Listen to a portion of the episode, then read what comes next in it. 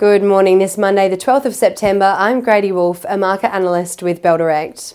The Australian market closed 0.66% higher on Friday as investor confidence extended into the final trading session of the week after RBA Governor Philip Lowe gave dovish signs of the way forward in terms of interest rate hikes. The winning stock on Friday was Mineral Resources after the leading mining services company said it regularly considers strategic options for its lithium segment in an indication the company may be looking to spin off its lithium division. De Grey Mining and Sandfire Resources also led the gains on Friday, each adding 12% and 8% respectively. On the losing front, investors sharply sold off Life 360 shares on Friday, despite no price sensitive news released by the location tracking company. And Imugene fell more than 4.2% on Friday, possibly with some investors taking profit from the prior session's surge after the company announced it has dosed the first patient in its phase 2 trial for its leading drug candidate, HER-Vaxx. The most traded stocks by Bell Direct clients last week were Paladin Energy, Maya, and Pilbara Minerals. Over in the US, stocks rallied to end the week with strong gains. The Dow Jones added 1.2%, the S&P 500 jumped 1.5%, and the Nasdaq surged 2.11% on Friday. The tech-heavy Nasdaq was the winning index for the week, adding more than 4.1%. Investors bought back into shares in the US during this earnings season, where companies are showing that they're handling inflation well and strong growth as well.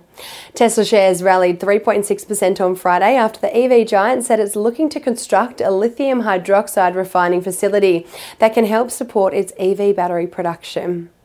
The rally that ended the week in, Euro- in the US, sorry, carried over into Europe, with the FTSE gaining 1.23%, the DAX adding 1.43%, and the CAC adding 1.41%. Locally today, ASX futures are expecting the market to open 1.15% higher to extend the gains from last week into the new trading week. On the commodities front, oil has rebounded from eight month lows of last week, that ended last week, sorry, to trade 3.21% higher at around 86.22 US dollars a barrel this morning. Gold is up half, almost half a percent, sorry, to 1716 US dollars an ounce. Iron ore is up just under 3%, and natural gas is trading up almost 1.5%.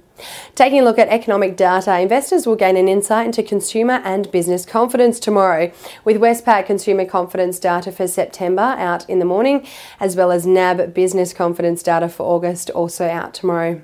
Overseas, US inflation rate data for August is also out later on Tuesday night, which will give an insight into just how expensive it is to live in the US in August. And to start the new trading week, let's dive into some trading ideas for your consideration.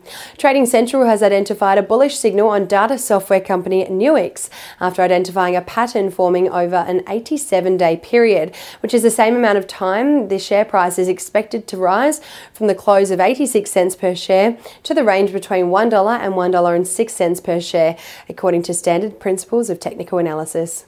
Bell Potter has upgraded its price target on Aroa Biosurgery from $1.35 per share to $1.40 per share and maintains its speculative buy rating on the stock, driven by upgrades in TELA Bio revenues, which is Aroa's commercial partner. Bell Potter also said key catalysts in the revenue upgrade include increased procedure volume, direct sales and marketing team expansion for Aroa strengthening clinical data, the soft launch of Symphony during FY23, and portfolio expansion with Enivo, Dead Space Management Platform. And that's all for this morning. I'm Grady Wolf with Bell Direct. Have a wonderful trading day and happy investing.